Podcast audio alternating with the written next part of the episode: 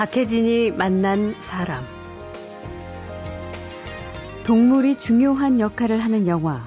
주로 개가 대다수고 원앙 소리처럼 소가 등장하는 경우도 있고 외국 영화 중에선 곰도 있고 돼지도 있죠. 그런데 고양이한테 연기를 시키는 건 굉장히 어렵다고 하네요.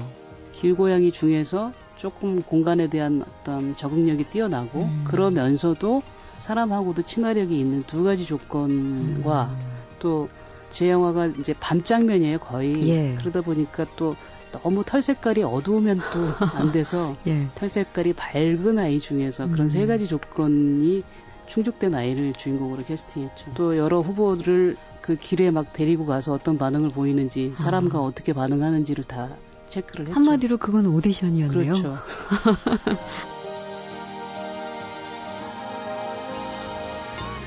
오늘 만나는 손님은 여자 핸드볼 신드롬을 일으켰던 영화 우생순의 임술례 감독인데요. 임술례 감독은 어, 전직 우생순 영화가 열풍을 일으켰을 때 티베트 망명 정부가 있는 인도의 다람살라에 갔었죠.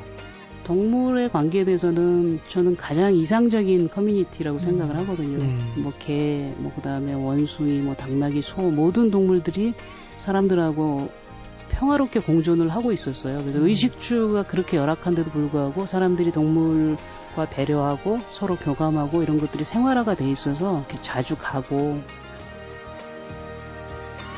소외된 사람들의 이야기를 영화로 담아내는 임술례 감독이 이번에는 인간과 동물의 공존을 생각하는 영화를 만들었습니다. 잠시 후에 만나죠.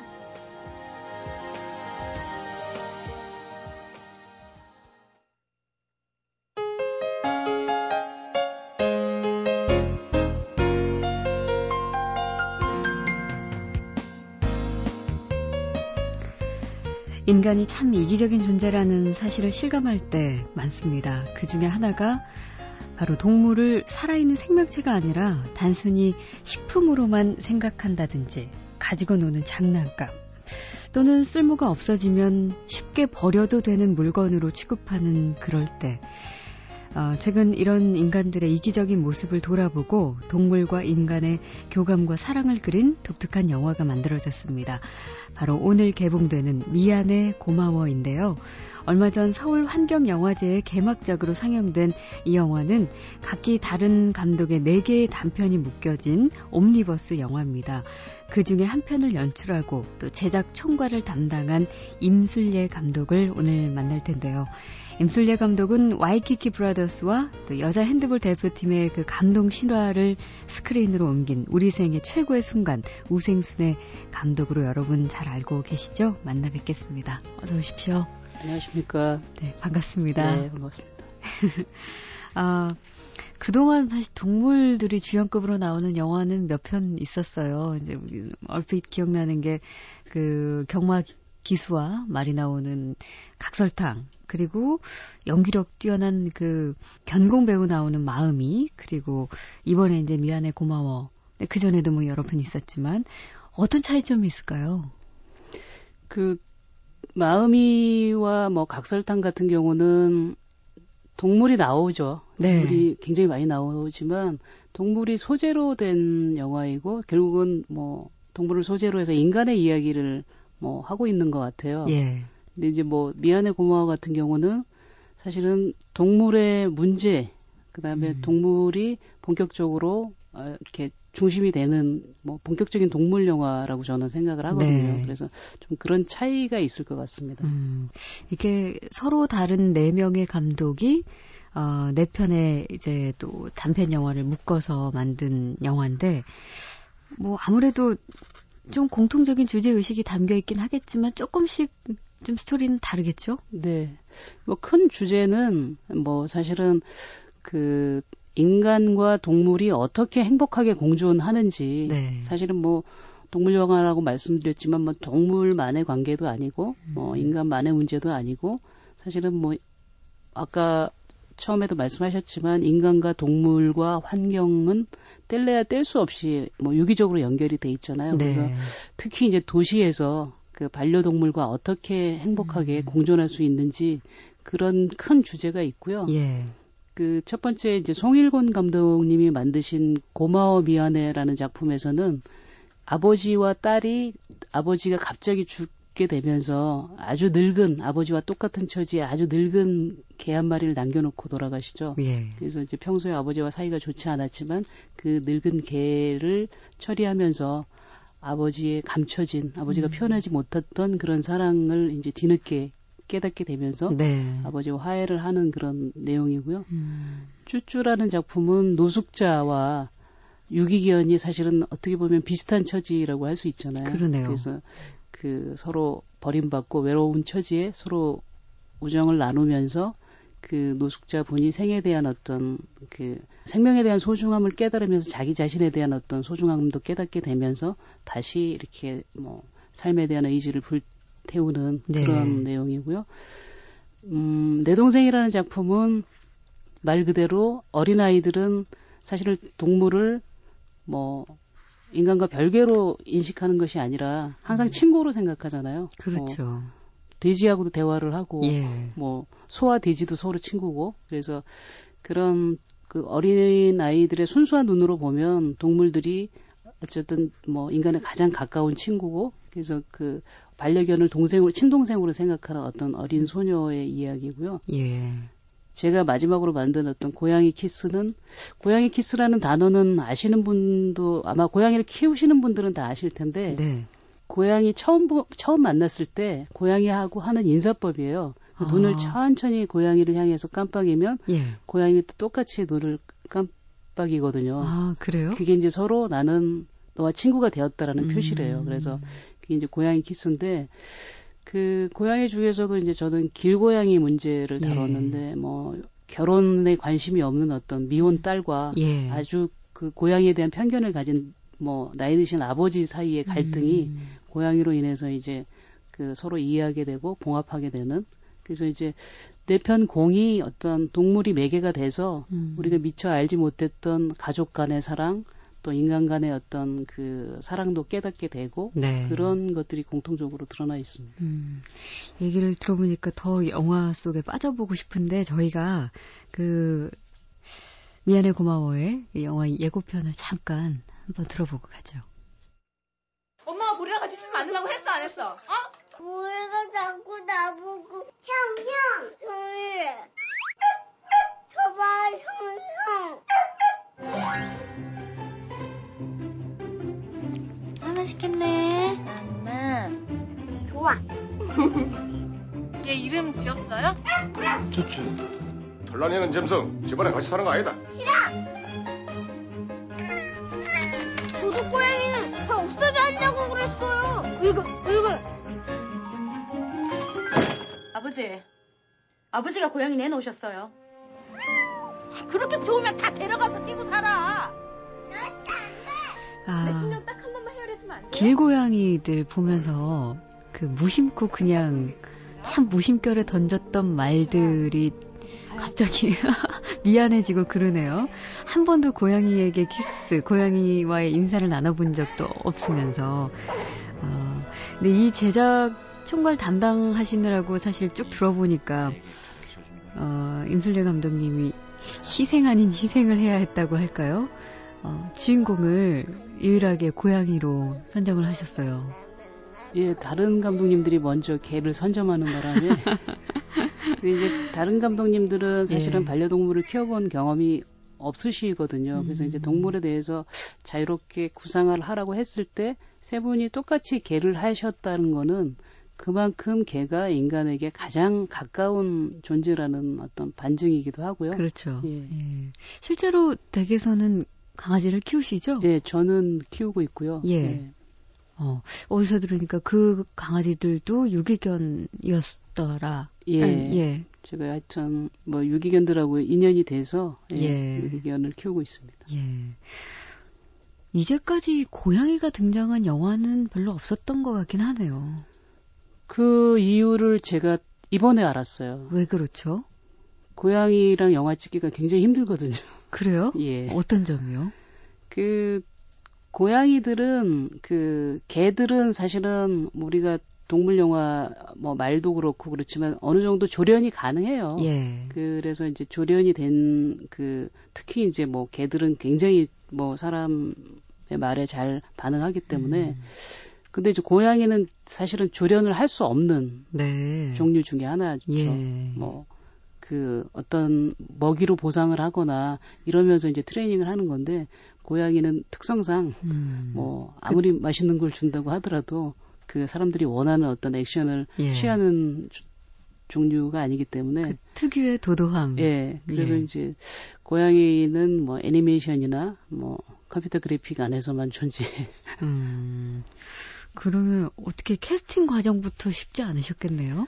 예, 그래서 이제 그 길고양이 중에서 예. 사실은 이제 일, 고양이를 키우시는 분들은 많지만 고양이는 굉장히 영역 동물이기 때문에 공간이 바뀌면 굉장히 예민해지거든요. 네. 그래서 이제 길고양이 중에서 조금 공간에 대한 어떤 적응력이 뛰어나고 음. 그러면서도 사람하고 배우랑 같이 공연을 해야 되기 때문에 네. 사람하고도 친화력이 있는 두 가지 조건과 음. 또제 영화가 이제 밤 장면이에요 거의 예. 그러다 보니까 또 너무 털 색깔이 어두우면 또 안 돼서 예. 털 색깔이 밝은 아이 중에서 그런 음. 세 가지 조건이 충족된 아이를 주인공으로 캐스팅했죠. 얼마 만에 찾으신 거예요?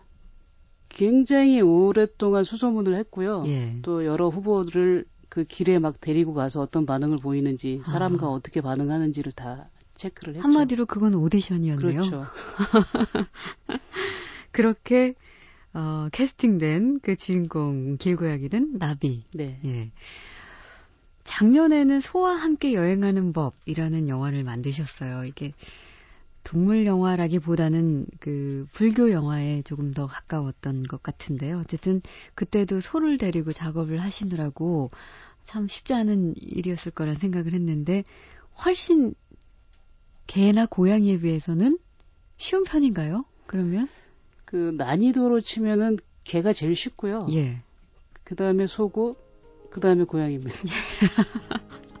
제일 어려운 작업이셨군요, 이번이. 박혜진이 만난 사람. 박혜진이 만난 사람, 국내 최초의 본격 동물 영화인 셈입니다. 오늘 개봉하는 미안해 고마워의 제작 총괄 감독 임술예 감독님을 만나고 있습니다. 실제로 원래 서울에 사셨는데 지금 거주지를 옮기셨어요. 함께 사는 그 반려동물 강아지들 때문이신가요? 제가 이제 진돗개를 키웠었는데요. 예.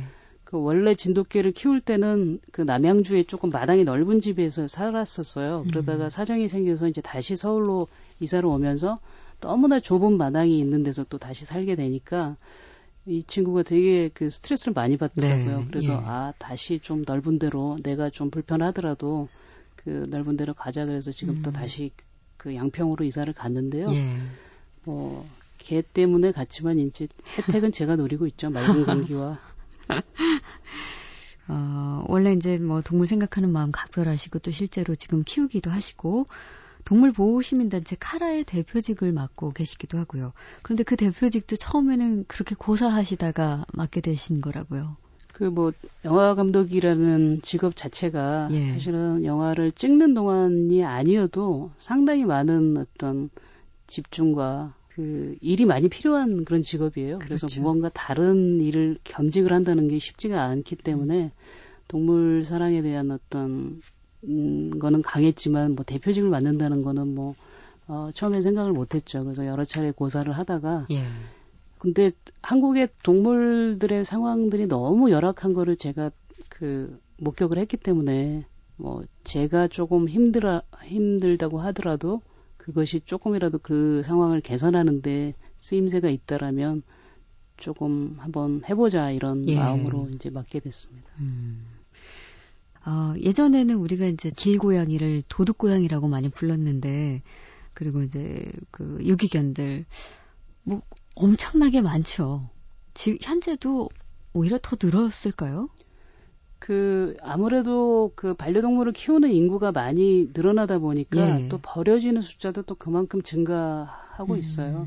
그래서 그 뭐 정확한 통계는 사실은 낼 수가 없는데요. 그 보고되는 어떤 관리되는 어떤 유기동물이 연간 한 10만 마리 정도로 추정을 하고 네. 있거든요. 예. 근데 이제 보고되지 않는 동물까지 하면은 음. 동물단체에서는 한 연간 20만 마리 정도가 유기된다라고 지금 파악을 하고 있습니다. 네. 사람에게 인권이 있듯이 동물에게 동물권 있다 이런 얘기도 자주 하셨는데 뭐 우리나라에선 아직 이 부분이 좀 생소한 것 같기는 해요. 이 반려동물이란 용어도 생긴 지 얼마 안 됐을 뿐만 아니라 동물권, 동물 복지 운운하는 것 자체가 좀 유난스럽거나 지금 이 상황에서는 좀 사치스러운 이야기 아니냐 이렇게 말하는 분들도 있는데 그건 어떻게 생각하세요?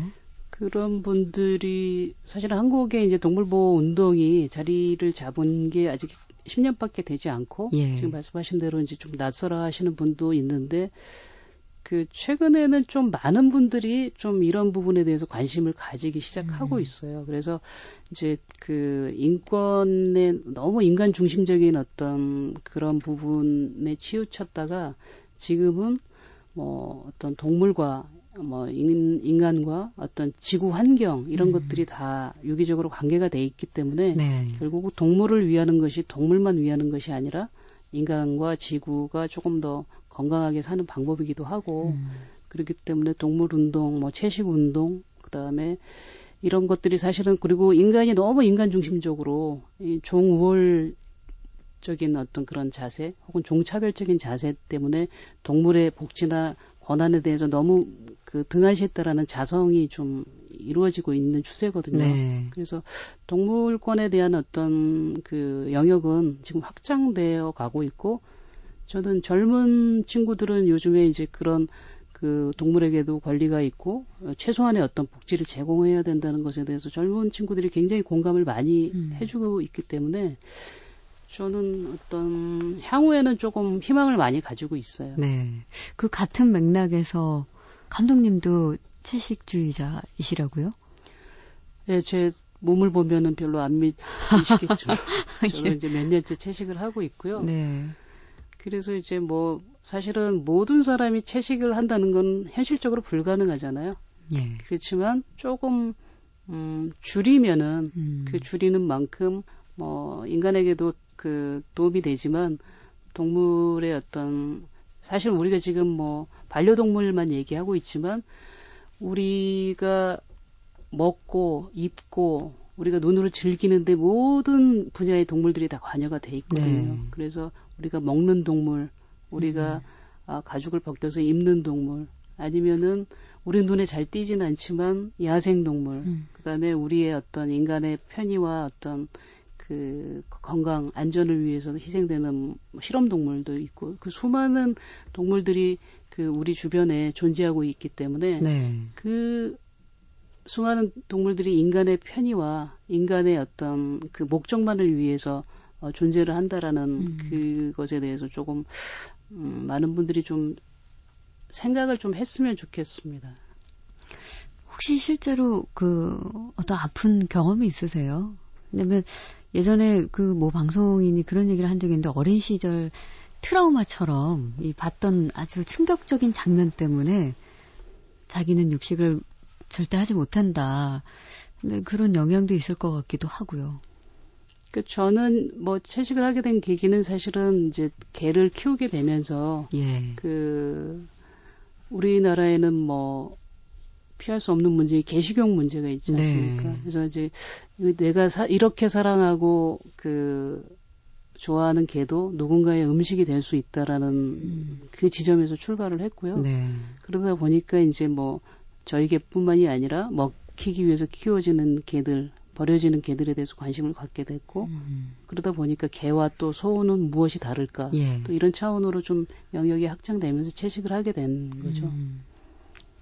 그 전작에 대해서 제가 잠시 설명도 해드렸지만 그 지난번 구제역 사태 당시에 굉장히 많은 정말 양의 대량이 살처분되는 보도 장면이 나왔었죠. 그때 대다수의 국민들이 뭐 마음 아파할 뿐만 아니라 그 당사자들 축산 농가도 마찬가지고 실제로 당시 그 영화를 찍으셨었죠. 많은 그 감정의 소용돌이가 좀 있었을 것 같기도 예, 하고요. 예. 예. 작년에 이제 뭐 영화를 찍었을 때도 구제역이 있었고 영화 찍은 이후에 이제 연말에 이제 대량 뭐 그렇죠. 생매장 사태가 일어났었는데 음. 사실은 그 소에 대해서 잘 모를 때 어떤 관념적으로 소가 몇, 몇 백만 마리가 살처분 당했다 이런 느낌하고 또 제가 먹보라는 친구를 알게 되면서 또 갖게 되는 감정하고는 분명히 좀 특별한 것이 있더라고요. 그렇죠. 그래서 제가 먹보네 동네에서 구제역이 발생할까봐 계속 아, 노심초사 예, 주시하고 예. 먹보 주인과 매일 문자로 안부를 확인하고 예. 예, 그런 적이 있었어요. 음. 그래서 그때 많은 분들이 뭐 충격을 받고 아 사실 육식 문화가 너무 과도하다라는 점은 많은 분들이 공감을 하시는 것 예. 같아요. 근데 어떤 식생활 습관이라는 거를 하루아침에 바꾸기는 사실은 쉽지는 않거든요. 음. 그, 그래서 저도 구제역 이후에 많은 분들이 이렇게 그 육식 문화를 좀 절제하는 그런 패턴에 좀 예. 동참해 주실 줄 알았는데, 예. 뭐 그게 이렇게 결과로 아직 나타나지는 않는 것 같아요. 예. 그래서 어쨌든 대한민국에서 육류 소비가 뭐 회식이라든지 직장 생활에서 어쩔 수 없이 좀 음. 이렇게 강요되는 부분도 있는데 아 내가 먹는 어떤 그 행위로 인해서 많은 동물들이 너무 그 극심한 어떤 그 고통을 겪고 있, 있다라고 음. 하면 좀 줄임으로 인해서 그들에게 조금이라도 나은 것들을 제공할 수 있, 있다라는 인식을 좀 예. 같이 공유를 했으면 좋겠어요. 음, 당시에도 무차별적으로 생매장하는 그 방법을 놓고도 이제 우리가 이제 동물권 이야기를 좀 했지만 그 부분에 대한 고민도 좀 하셨겠어요. 그렇죠. 그 뭐 사육되는 환경도 환경이지만 사실 도살될 때 네. 뭐그 구제역이 아니더라도 도살될 때도 굉장히 그 비인도적으로 도살이 되는데 작년 구제역 사태 때는 정말 음. 그 안락사 후 매몰이 아니고 예. 그냥 정말로 산채로. 네, 산채로 예. 의식이 있는 상태에서 생매장 당한 거기 때문에 동물권이나 동물 복지 차원에서 정말 가장 어떤 야만적이고 후진적인 그런 음. 어떤 음, 상황이었죠. 예. 박혜진이 만난 사람 영화 미안해 고마워를 통해 인간과 반려동물과의 교감, 함께 사는 방법을 전하는 임술예 감독과 얘기 나누고 있습니다. 박혜진이 만난 사람. 인도에 가셔서 달라이라마의 법회에 참가하신 게 그 우생순이 한창 흥행몰이 할 때라고요. 우생순 개봉하고 한 관객이 150만, 200만 정도 들었을 때 제가 음, 떠났죠. 그 그럴 때 인도에 가서 달라이라마를 만난다. 어떤 심경이셨어요? 그, 그 당시에 이제 뭐, 법회가 예정이 돼 있었어요. 그래서 예. 그 법회를 그 이전에도 들었고, 그때도 제가 이제 너무 듣고 싶어서, 예. 어, 보통은 이제 영화 개봉이 완전히 이제 완료가 된 상황에 가는데, 네. 그, 중간에 이제 법회를 듣고 싶어서 출발을 했죠. 예. 뭐 특별한 의미가 있으신 건 아니고요. 그 제가 이제 뭐 티베트 불교에 좀 관심이 있어서 예. 다람살라를 이제 몇 번 방문을 했는데 다람살라라는 사회가 뭐 난민 사회고 그래서 뭐 물질적으로는 굉장히 열악한 커뮤니티지만 동물의 관계에 대해서는 정말 저는 가장 이상적인 커뮤니티라고 생각을 하거든요. 네. 뭐 개, 뭐 그다음에 원숭이, 뭐 당나귀, 소 모든 동물들이 그 사람들하고 평화롭게 공존을 하고 있었어요. 그래서 의식주가 그렇게 열악한데도 불구하고 사람들이 동물과 배려하고 서로 교감하고 이런 것들이 생활화가 돼 있어서 제가 이제 그 다람살라를 이렇게 자주 가고 예. 뭐 그렇게 하고 달라이라마의 말씀을 또 제가 뭐 평소에 굉장히 많이 생각을 하기 때문에 법회는 어 굉장히 저한테는 좋은 기회죠. 예. 말씀을 직접 들을 수 있다라는 거. 네. 어, 예전에 어느 인터뷰를 보니까요. 관객과 접점을 넓혀가는 고민해야 될 부분이 있다. 어, 제 개인의 정서가 대중적 정서는 아닌 것 같기도 하고요. 이런 말씀 하셨어요. 이게 이제, 어, 우생수는 뭐 많은 대중들의 사랑을 받았지만, 와이키키, 새 친구, 뭐 또 나라라 펭귄, 소와 함께 여행하는 법, 어, 이 모든 것들이 조금은 마이너리티한 정서에 있다 보니까 아마 그런 말씀을 해주신 것 같은데, 이번에 새로 개봉하는 미안해 고마워는 어떻게 그 접점을 확장을 시켰다는 느낌 드세요? 동물이라는 뭐 소재 자체는 예. 동물도 사실은 뭐 한국 사회에서 마이너리티잖아요. 네. 그렇긴 한데 사실은 동물에 대해서 사람들이 갖는 감정은 굉장히 대중적이고 보편적이에요. 그렇죠. 뭐 물론 뭐 착취를 하고 학대를 하는 측면도 있지만 동물을 보면 사람들이 어떤 순수한 마음들이 상기가 되고 아 예쁘다 뭐 귀엽다 이런 마음이 가장 예. 그 보편적인 마음이기 때문에 그래서 이 영화가 뭐 아주 그 난해한 영화도 아니고 아주 뭐 복잡하게 이야기하는 영화도 아니고 예. 동물에 대해서 아주 심플하게 뭐 하는 영화기 때문에 저는 뭐 오히려 대중적인 좀 접점이 있지 않을까 예. 뭐 기대를 하고 있습니다. 오늘 개봉인데요. 네.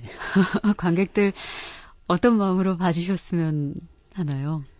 그, 예, 너무 동물이 가까이 있기 때문에 동물들이 어떤 존재인지, 뭐, 음. 인간과 어떤 걸 나눌 수 있는지, 이렇게 깊이 생각해 보지 못하고 지나가는 경우가 많은데, 예. 어, 이 영화를 보면서 동물에 대해서 한번 다시 생각해 보고, 어, 그런 계기가 됐으면 좋겠습니다. 혹시 차기 작은 동물을 또 주인공으로 한 이번엔 장편 준비하시는 건 아니고요? 뭐 차기 작은 뭐 지금 준비 중인데 아직 밝힐 단계는 아니고 네. 그냥 네. 뭐 평범한 그냥 기획 영화고요. 상업 영화 아마 오랜만에 저기 뭐 대중 영화를 한번 아 그러세요 네, 해볼 것 같고요. 예. 동물에 관한 거는 제가 이제 관심이 있으니까 음. 꾸준히 이제 동물 영화는 기회가 되는 대로 어, 만들 생각입니다. 네. 박혜진님 만난 사람 오늘 개봉합니다. 반려동물과 인간의 교감, 유기동물에 관한 문제 등을 녹아낸 어, 미안해 고마워의 총괄 감독 임순례 감독님을 만났습니다. 고맙습니다. 네, 감사합니다.